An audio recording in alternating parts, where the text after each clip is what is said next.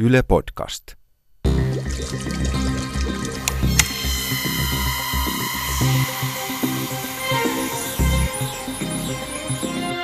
Tiede Ykkönen. Extra. Tarjolla on kolme erikokoista kakkupalaa, mutta et osaa sanoa, mikä niistä on suurin. Kellon pitkä viisari on kolmosessa ja lyhyt viisari kuutosessa, mutta et osaa sanoa, paljonko kello on. Vaikuttaa siltä, että sinulla on hahmotushäiriö. Ei ole tarkkaa tietoa siitä, kuinka paljon Suomessa on erilaisista hahmotushäiriöistä kärsiviä ihmisiä, mutta opettajilla tehdyn kyselytutkimuksen perusteella arvioidaan, että 4-5 prosenttia ikäluokasta kärsii vaikeasta kuntoutusta vaativasta hahmotushäiriöstä. Joka koululuokassa siis keskimäärin yksi oppilas. Ruuhkabussissa hahmotushäiriöisiä henkilöitä on kaksi – jos he siis bussiin uskaltavat, sillä bussimatka voi olla heille arvaamattomia tilanteita ja hankaluuksia täynnä. Hahmotushäiriöt ovat tavallisia henkilöillä, joilla on muitakin oppimisvaikeuksia. Tai asia toisinpäin, hahmotushäiriöt voivat aiheuttaa oppimisvaikeuksia. Niilo Mäki-instituutissa tutkitaan erilaisia oppimisvaikeuksia, myös hahmotushäiriötä. Siellä työskentelee neuropsykologian erikoispsykologi Pekka Räsänen, joka kertoo, mitä kaikkea hahmotushäiriö voi pitää sisällään ja kuinka sitä voidaan kuntouttaa. Tämän Tiedeykkönen Extran oppimisvaikeuksia käsittelevän sarjan on toimittanut Jaana Sormunen. Hahmotushäiriö. Mitä se on? Hahmotushäiriölle ei ole olemassa mitään virallista määritelmää.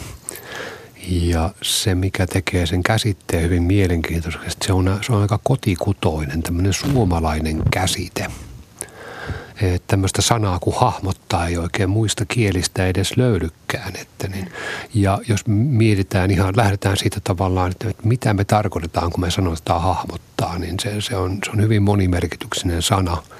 Ja se toisaalta tarkoittaa aika paljon niin kuin näkemiseen liittyviä asioita. Esimerkiksi niin kuin tunnistaa joku, joku kuvio, että tuossahan onkin ihmiskasvot tai, tai jotain suuntasuhteisiin liittyviä, että, niin kuin, että, että, että hahmottaa sitä, että onko joku taulu suorassa tai rivi suorassa tai, tai tajuta jostakin ohjeesta, että mitenkäs tämä pöytä nyt sitten oikein kootaankaan ja toisaalta niin kuin myöskin se liittyy tilasuhteisiin ja sellaisiin hahmottamiseen, missä et ymmärtää se, että niin kuin mihinkä suuntaanka tästä pitikään lähteä, että hahmottaa, että mikä se kartta oikein tässä oikein onkaan, että mihin pitäisi mennä.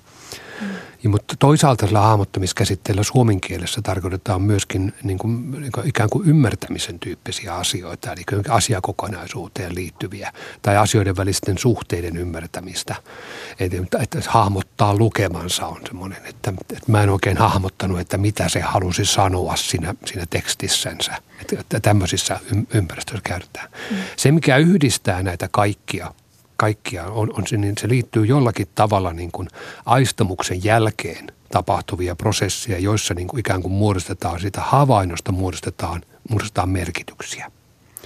Ja sillä tavalla se liittyy tähän yleisempään niin kuin ikään kuin neuropsykologiseen keskusteluun siitä, että, että voidaan erottaa toisistaan se puhtaasti se aistihavainto ja sitten sen jälkeen siitä muodostuva niin kuin aivotoiminnallinen käsittely, jossa käsitellään sen, sen havainnon merkitystä – ja sehän on yksi filosofia vanhimpiakin kysymyksiä tämä, että mikä, mikä, mikä on puhtaasti se aistimus tai pelkkä havainto ja mikä on se merkityksen muodostaminen. Ja sitten kun puhutaan sellaisista kysymyksistä, että, että mikä on se hahmottamisen niin kuin vaikeudet tai hahmottamisen häiriöt, niin miksi sellainen ei ole päätynyt ikään kuin tautiluokitukseen, missä olisi selkeä määritelmä asialle, johtuu nimenomaan siitä, että, että kun hahmottamista on niin monenlaista – Minkälaisia häiriöitä sitten tähän hahmotusväriöön kuuluu? Me on yritetty kuvastaa sitä, niin kuin sitä hahmottamisen ilmiötä niin kuin erilaisten tekemiseen liittyvien käsitteiden kautta, koska hahmottaminen liittyy aina enemmän tai vähemmän tekemiseen. Ihminen on, ihmisen ajattelu on, on hyvin paljon sitä, että ajatus liittyy aina siihen, että, että, että mitä ympäristössä tapahtuu ja miten minä siihen reagoin.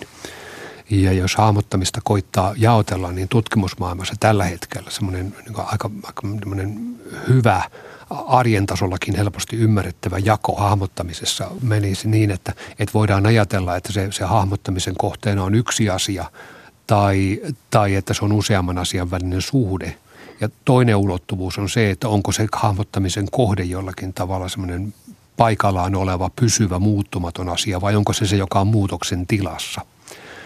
Ja kun näiden ulottuvuuksien suhteen lähtee katsomaan, niin sieltä tulee erityyp- neljä erityyppistä niin hahmottamis, tilannetta, missä, missä niin kuin ikään kuin yhteen, yhteen asiaan kohdistu, kohdistuvat hahmottamisen toiminnot liittyisi tällaisiin asioihin, että sun pitää tunnistaa jotakin tai löytää jotakin. Että, että aika tavanomainen arjen tilanne on se, että sulla on avaimet pöydällä aamulla ja, ja sinä etsit niitä joka paikasta, mutta et vaan niin kuin hahmota sitä, että tuossahan ne on siinä puolittain sen sanomalehden alla – Tämä on kaikille tavanomainen tilanne, mutta kun se on, jatkuva, on jatkuvasti tapahtuva, että on vaikea niin kuin tunnistaa tuttujakin esineitä, niin silloin puhutaan, että silloin on hahmottamisen kanssa jonkinlaista pulmaa. Sitten jos lähdetään siihen, että se on niin kuin useamman asian välisiä asioita ja siinä on tämmöistä dynamiikkaa mukana, niin kuin muuttuvia asioita, mikä tarkoittaa silloin, että, että sun pitäisi ymmärtää, että miten asiat liitetään toisinsa, että sä koottua niistä jotakin. Tai sitten ihan tämmöinen, tämmöinen iso asia on, hahmottamiseen liittyen on, on se, että, että kun asiat liikkuvat – jolle kun asiat liikkuvat, että se on joko, joko ympäristössä joku, joku, jotkut muut liikkuvat tai kun sinä itse liikut suhteessa, niin silloin koko ajan sinun aivosi joutuvat, joutuvat päivittämään sitä etäisyyksiä ja sijaanteja.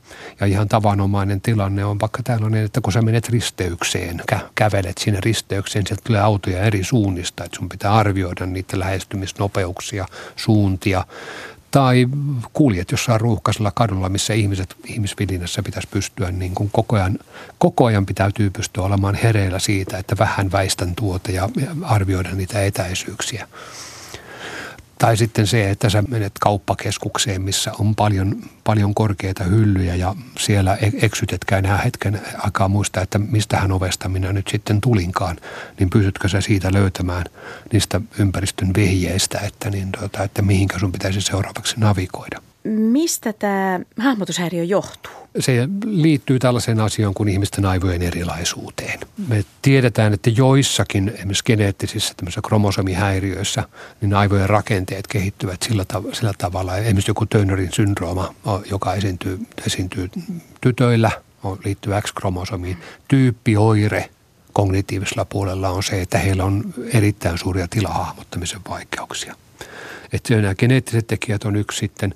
Sitten on erilaiset niin kuin raskauden aikaiset, aikaiset vauriot. Jossain CP-vammoissa on erittäin, tyypillistä, että, niin, että on myöskin massiivisia vaikeuksia hahmottaa asioita. Samalla tavalla sitten niin, tota, myöskin tarkkaushäiriöisiin niin aika usein liittyy – liittyy, tai silloin kun sulla on keskittymisen ja toiminnanohjauksen vaikeuksia, niin nä, näissäkin on niin liitännäisoireina aika usein se, että hahmottaminen on hankalaa. Et, tausta on tavallaan niin kuin biologinen. Mutta kun, koska kaikki tapahtuu niin kuin kehityksen myötä, niin esimerkiksi sellaiset lapset, joilla on motorisia vaikeuksia, joiden liikkuminen ympäristössä pienestä, pienestä asti on, on vähäisempää, niin tarkoittaa sitä, että he saavat huomattavasti vähemmän harjoitusta – Esimerkiksi kun etäisyyksien arviointi edellyttää sitä, että, että sä, sä opettelet arvioimaan etäisyyksiä jo ihan sillä, että sä tavoittelet asioita ja liikut itse. Ja kun sä liikut, niin sä koko ajan harjoitat sitä, että kuinka kaukana tuo onkaan. Kuinkas, kun minä liikun tällä vauhdilla, niin kuinka nopeasti se tuleekaan lähelle. Miten hahmotushäiriö ilmenee? Hahmotushäiriö on siinä mielessä hirveän hankala oire, jos verrataan esimerkiksi muita tämmöisiä kehityksellisempiä oireita, vaikka myös lukivaikeuksia. Et lukivaikeudet niin kuin rajoittaa elämää tietynlaisissa tilanteissa ja hyvin niin kuin aika rajatuissa konteksteissa. Mutta hahmottaminen on läsnä aina ja kaikkialla. Että on hyvin vähän sellaisia arjen tilanteita, missä ei, missä ei jonkinlaisia edellytyksiä hahmottamiselle ollut. Joissain tilanteissa enemmän, joissain tilanteissa vähemmän. Mutta silloin kun hahmotusvaikeudet on todella isoja, niin se on, se on, se on jatkuva se tilanne. Että se häiritsee koko ajan sinun toimintakykyäsi ja asettaa niin kuin isompia isompia vaatimuksia sille, että mitenkä tässä toimitaan. Ja missä iässä tällainen hahmotushäiriö voidaan huomata? Se taas riippuu ihan sen vaikeuden niin kuin vaikeusasteesta, että se on valtavan iso kirjo – kirjo, että kysymys ei ole tällaisesta asiasta, joka olisi kyllä tai ei, vaan että me ollaan kaikki enemmän tai vähemmän erilaisissa asioissa taitavia ja heikkoja. Ja hahmottaminen on yksi sellainen asia, että, että, että jossain vaiheessa voidaan ajatella, että, että sitä jatkumoa siitä, siitä, siinä taidossa, niin se taito on niin heikko, että se alkaa haittaamaan niin kuin joka päivästä tekemistä ja, ja niin kuin asioiden, uusien asioiden opiskelua. Niin silloin voi ajatella, että nyt puhutaan niin kuin vaikeuksista, että, se heikkous muuttuu, tämä pulma muuttuu vaikeudeksi. Niin kyllä tuossa niin tavallaan ennakkomerkkejä – jotka yleensä liittyy siihen, että, niin, että on tilanteessa, missä, missä, missä niin, tota, motoriset suoritukset on epätarkkoja ja taidot koota palapelejä tai, tai tunnistaa ihmisiä, tunnistaa hahmoja, niin ei, ne kehitys samaa tahtia kuin muuta, niin merkkejä näistä löytyy jo siellä, siellä niin kuin kaksi, kolme, neljä, neljä vuotiaana riippuen sitä niin kuin ongelmien vaikeustasosta. Jos on esimerkiksi erittäin massiivisia motorisia vaikeuksia, jolloin lapsihan ei niin kuin liiku kovinkaan paljon, paljon niin, niin silloin on ennustettavista kyllä, että hahmottaminenkin kehittyy selkeästi vähemmän. Että tavallaan niin kuin, että me voidaan sellaisia ennusmerkkejä sieltä löytää ja sitten ehkä jossakin niin kuin mm, arvioisi, että ehkä viiden, viiden, kuuden ikävuoden kohdalla voidaan jo puhua, että nyt tässä on selkeästi jo, nyt ollaan niin paljon jäljessä tavanomaista kehityksestä, että, että nämä asiat tulevat tuottamaan isoja ongelmia. Jollakin tavalla koittanut yrittää keksiä sellaisia niin kuin esimerkkejä, että miten tavallinen, tavallinen ihminen, jolla ei ole isoja hahmottamisen vaikeuksia, niin voisi ymmärtää sitä sellaista niin kuin stressin määrää, mikä syntyy ihan tavanomaisessa tilanteessa semmoiselle henkilölle, jolla on hahmottamisen vaikeuksia. Niin monet meistä on myös ulkomailla ollut – ulkomailla ollessaan niin semmoisessa maassa, missä niin kuin vaikka kirjoitusjärjestelmä ja sanasto on ihan vieras sinulle, niin, niin, niin menee käymään kaupassa – ne, kun kaikki paketit ovatkin erinäköisiä kuin mitä aikaisemmin, mutta mikään sana siellä ei anna vihjettäkään siitä, että mit, mitähän tässä paketissa on, niin asioiden löytäminen siellä on vaikea, se on aika stressaava. Kestää, kaikkien asioiden tekeminen kestää paljon kauemmin, kauemmin ja ja asioiden löytäminen ja tietäminen ja koko ajan joutuu niin kuin ponnistelemaan jokaisen asian kanssa vähän enemmän kuin muuten. Se on aika väsyttävää ja rasittavaa. Jos sitten tämän sijoittaa, että kuvittelisi, että tätä minun elämäni on aina ja jatkuvasti, niin voi kuvitella, miten raskaaksi ympäristön vaatimukset tulee. Varsinkin myös kouluikäisellä, kun mä oletetaan, että tietyn ikäiset ihmiset pystyvät tekemään tietynlaisia asioita – Tästä oli jossakin keskustelupalstalla hyvä esimerkki, missä nuori nainen kertoi sitä, että kun hän oli en muista oliko yläkoulussa vai lukioikäisenä oli, oli, oli piirtänyt ja kun piirtäminen on tosi hankala hahmotus vaikeutiselle, niin hänen piirtämisen taso on, oli samaa tasoa kuin ihan pikkulapsen. Niin opettaja luuli, että hän pilailee. Ja kun toinen yrittää parhaansa – ja samaan aikaan ympäristö ajattelee, että, niin tota, että et sinä oikeasti voi olla noin huono tuossa, että tässä täytyy olla jotakin muuta. Ja kun hahmotushäiriöhän ei näy ulospäin, se ei lue kenenkään otsassa, niin se on, se on yksi, yksi niistä tavallaan oppimisvaikeuksien alueista, mitkä on hirveän hankalia, kun sitä ei pysty tarkkaan määrittelemään, mistä oikein on kysymys. Ja sitä on kauhean vaikea myöskin hahmotushäiriöisen itsensä kuvata, että miksi minä en nyt ymmärrä tätä asiaa. Mutta ehkä me saamme kaikki jollakin tavalla kiinni siitä, että kun meillä kaikilla on ollut semmoisia hetkiä, että me ollaan joskus oltu eksyksissä ja säikähdetty vähän, että, niin kuin, että hetkinen, mitäs nyt pitäisi, mihinkäs mun pitäisikään mennä. Tai kun ei tavarat löydy ja on kauhea kiire, niin nousee ahdistus ja nousee paniikki.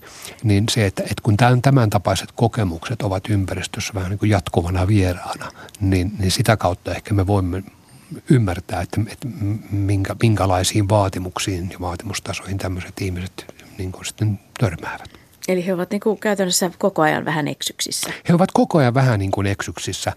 Ei siksi, että niin, tota, välttämättä, että he olisivat niin, vaan että, että ympäristö odottaa tietynlaista niin kuin tekemistä ja to, toimintaa.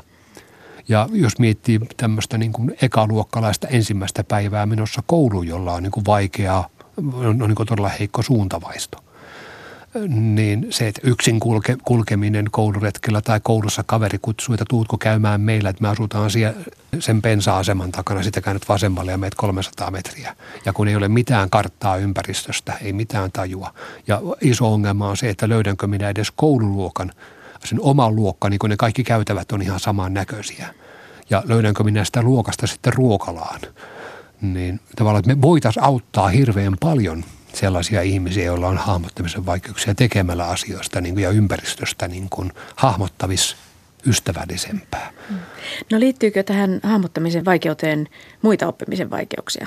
Hahmottamisen vaikeuksissa tyypillisimmät ongelmat koulujässä – koulujässä näyttäytyy tämmöisissä asioissa kuin käsi, käsitöissä, maantiedossa, karttojen ymmärtämiset, tämän tapaiset käsillä tekemiseen liittyvät asiat.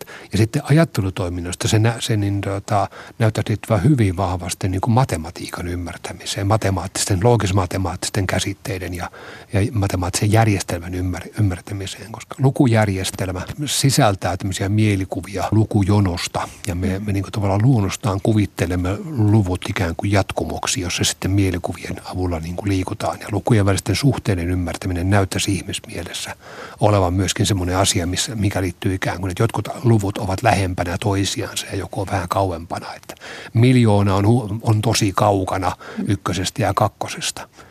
Ja, ja tutkimuksissa myöskin niin kuin mekaniikan ja tekniikan alat, niin niissä erityisesti puhutaan tämmöisestä kuin STEM-aloista, eli Science, Technology, Engineering and Mathematics, eli siis luonnontieteet, teknologia, insinööritieteet ja matematiikka.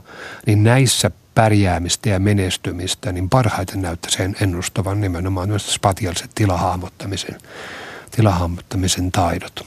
Ja sitä ei näillä hahmotushäiriöisillä ole. Ja sitä ei näillä hahmotushäiriöisillä ole, että he suuntautuu silloin ihan selkeästi enemmän semmoisiin, missä niin kuin kielen varassa pystyy toimimaan.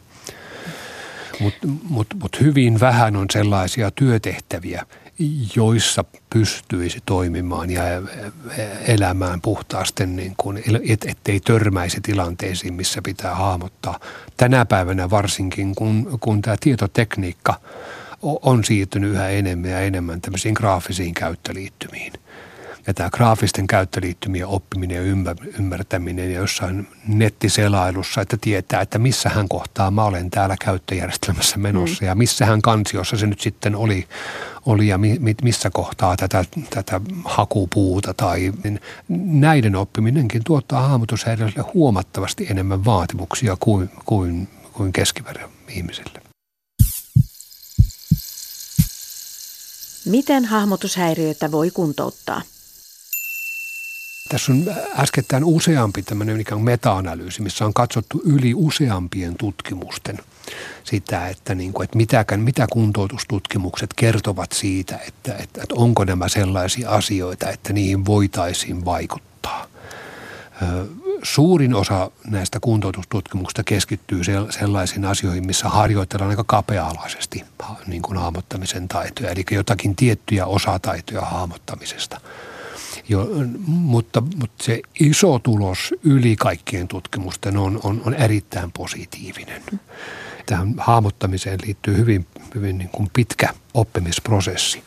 Ja – siinä on tavallaan kaksi puolta juuri se, että hahmottaminen vaatii valtavasti oppimista. Toinen on se, että, niin, että, että mehän, me ei synnytä ikään kuin valmiina, vaan että, että, että, että hahmottamisen kehityskin edellyttää sitä, niin kuin, että, että sitä harjoitellaan paljon ja, ja lapsuudessa saadaan paljon, paljon virikkeitä ja ärsykkeitä, missä hahmottamista voidaan kehittää – ja ihan tällainen asia, että, niin kuin, että, että, että mitä enemmän liikut ympäristössä, sitä enemmän saat harjoitusta sille kyvyllesi hahmottaa sitä ympäristöä. Ja, ja toisaalta se, se on niin kuin positiivinen viesti meille siitä, että, niin tuota, että tutkimusten mukaan näyttää siltä, että hahmottamistaito on, on, on nimenomaan semmoinen opittava taito, eli harjoittelemalla aina paranee siinä, vaikka, vaikka lähtisi miltä tasolta tahansa liikkeelle. E, että niin kuin hahmottaminen, hahmottaminen kehittyy harjoittelemalla ja lisäksi, että niin kuin hyvin erityyppiset hahmottamisen pulmat on sellaisia, että, että ei oikein ole löydetty vielä sellaista hahmottamisen aluetta, missä kehitystä ei tapahtuisi. Osa kehityksestä voi tapahtua ihan sillä tavalla, että se itse hahmottaminen, niin se niin kuin kehittyy. Kyky, kyky, kyky käyttää niin kuin tilahahmotusta tai, tai muodon tunnistustaitoa, ne, ne niin kuin kehittyvät harjoittelulla. Ja sitten aika paljon kehitystä tapahtuu sillä tavalla, että, että oppii, oppii te, käyttämään erilaisia niin kuin strategioita, oppii toimimaan eri tavalla hahmottamista vaativissa tilanteissa, jotka tekevät sitä tilanteesta huomattavasti helpomman. Et tietoisesti harjoittelee toimimaan eri tavalla. Esimerkiksi jotain, että, että opettelee uusia strategioita, että millaisia maamerkkejä etsii liikkuessaan ja mitenkä kun yrittää pitää mielessänsä näitä maamerkkejä, niin, niin näitä taitoja voi harjoitella. Ja, ja ne harjoittelun keinot, niin ne on hyvin moninaiset. Mm. Et se voi olla ihan siis, että tekemällä juuri niitä asioita, mitä arjessa joutuu tekemään, niin niitä vaan hakee itsellensä rohkeutta tehdä niitä enemmän. Ja tietysti alkuvaiheessa hyvä, kun alkaa tekemään tämmöisiä asioita, että siihen löytyy joku, joku henkilö kulkemaan siinä rinnalla, kun useimmiten ne asiat on semmoisia, jotka vähän niin kuin pelottaa ja jännittää ruveta niitä tekemään. Niin silloin, kun siinä on joku tuki vierellä, niin se, se tekee niitä asioiden tekemisestä helpompaa ja tuo lisää rohkeutta niin kuin lähteä kokeilemaan tehdä asioita, mitä ei ole aikaisemmin uskaltanut. No onko merkitystä sillä, että missä iässä mm, tätä kuntoutusta saa? Siitä meillä on aika, aika vähän niin kuin tietoa, että iällä olisi kauhean suurta merkitystä. Et, et kaiken ikäisiin kohdistuneissa kuntoutuksissa saadaan tuloksia – Silloin kun nämä ongelmat on enemmän tämmöisiä kehityksellisiä, että kun hahmottamisen ongelmiahan voi olla niin sillä tavalla, että ne on, ne on olleet silloin ihan syntymästä saakka. Ja toinen, toinen vaihtoehto on se, että, että sulla on aivovaurion seurauksena ne aivoalueet, aivoiden toiminta häiriötynyt, häiriintynyt, mitkä on keskeisiä hahmottamiselle. Niin nämä kehitykselliset on herke, herkempiä tavallaan niin kuin muovautumaan – kuin sitten tämmöiset onnettomuus esimerkiksi tapauksessa tai aivoinfarktissa tulleet, että ni, ni, niissä toipuminen on isomman työn takana. Mutta näissä kehityksellisissä, niin sehän menee tavallaan, että mitä aikaisemmin aloitetaan, että mitä aikaisemmin ikään kuin päästäisiin kiinni siihen ongelmaan, mitä aikaisemmin ne voitaisiin tunnistaa ja sitä aikaisemmin niihin koetettaisiin vaikuttaa, niin aina voidaan nostaa ikään kuin rimaa koko ajan ylemmäksi – että kun kuntoutus alkaa varhaisemmin, niin taidot lähtevät karttuvan aikaisemmin ja se on ihan sitä, että, että mitä pidempään päästään harjoittelemaan, niin sitä, sitä hienompia tuloksia tulee. Et, et siinä ei ole, ei ole tavallaan mitään semmoista suurta, suurta salaisuutta tutkijoilla, että, että se perussääntö on ihan sama kuin kaikessa muussakin, että mitä aikaisemmin ja mitä nuorempana alat harjoittelemaan, niin sitä taitavammaksi kehityt. Jos minkäänlaista niin kuin tukea ja kuntoutusta näihin ja harjoitusta näihin ei tule, niin, niin tämä on ihan, varma, ihan varmasti se on niin kuin elinikäinen pulma. Ja vaikka paljon harjoitusta saisikin, niin siitä huolimatta, niin että et me jokainen kuljemme sen saman päämme kanssa niin kuin lopun elämäämme.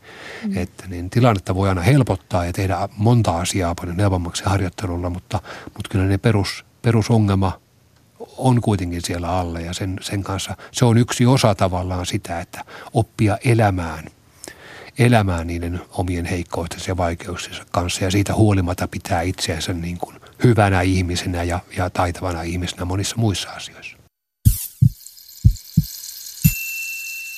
Hahmotushäiriöistä kertoi neuropsykologian erikoispsykologi Pekka Räsänen Niilomäki-instituutista – joka on oppimisvaikeuksien monitieteisen tutkimuksen ja kehittämistyön yksikkö Jyväskylässä. Toimittajana on Jaana Sormunen. Tiede Ykkönen Ekstran oppimisvaikeuksia käsittelevän sarjan muissa osissa puhutaan lukivaikeuksista, matemaattisista oppimisvaikeuksista ja huonosta työmuistista.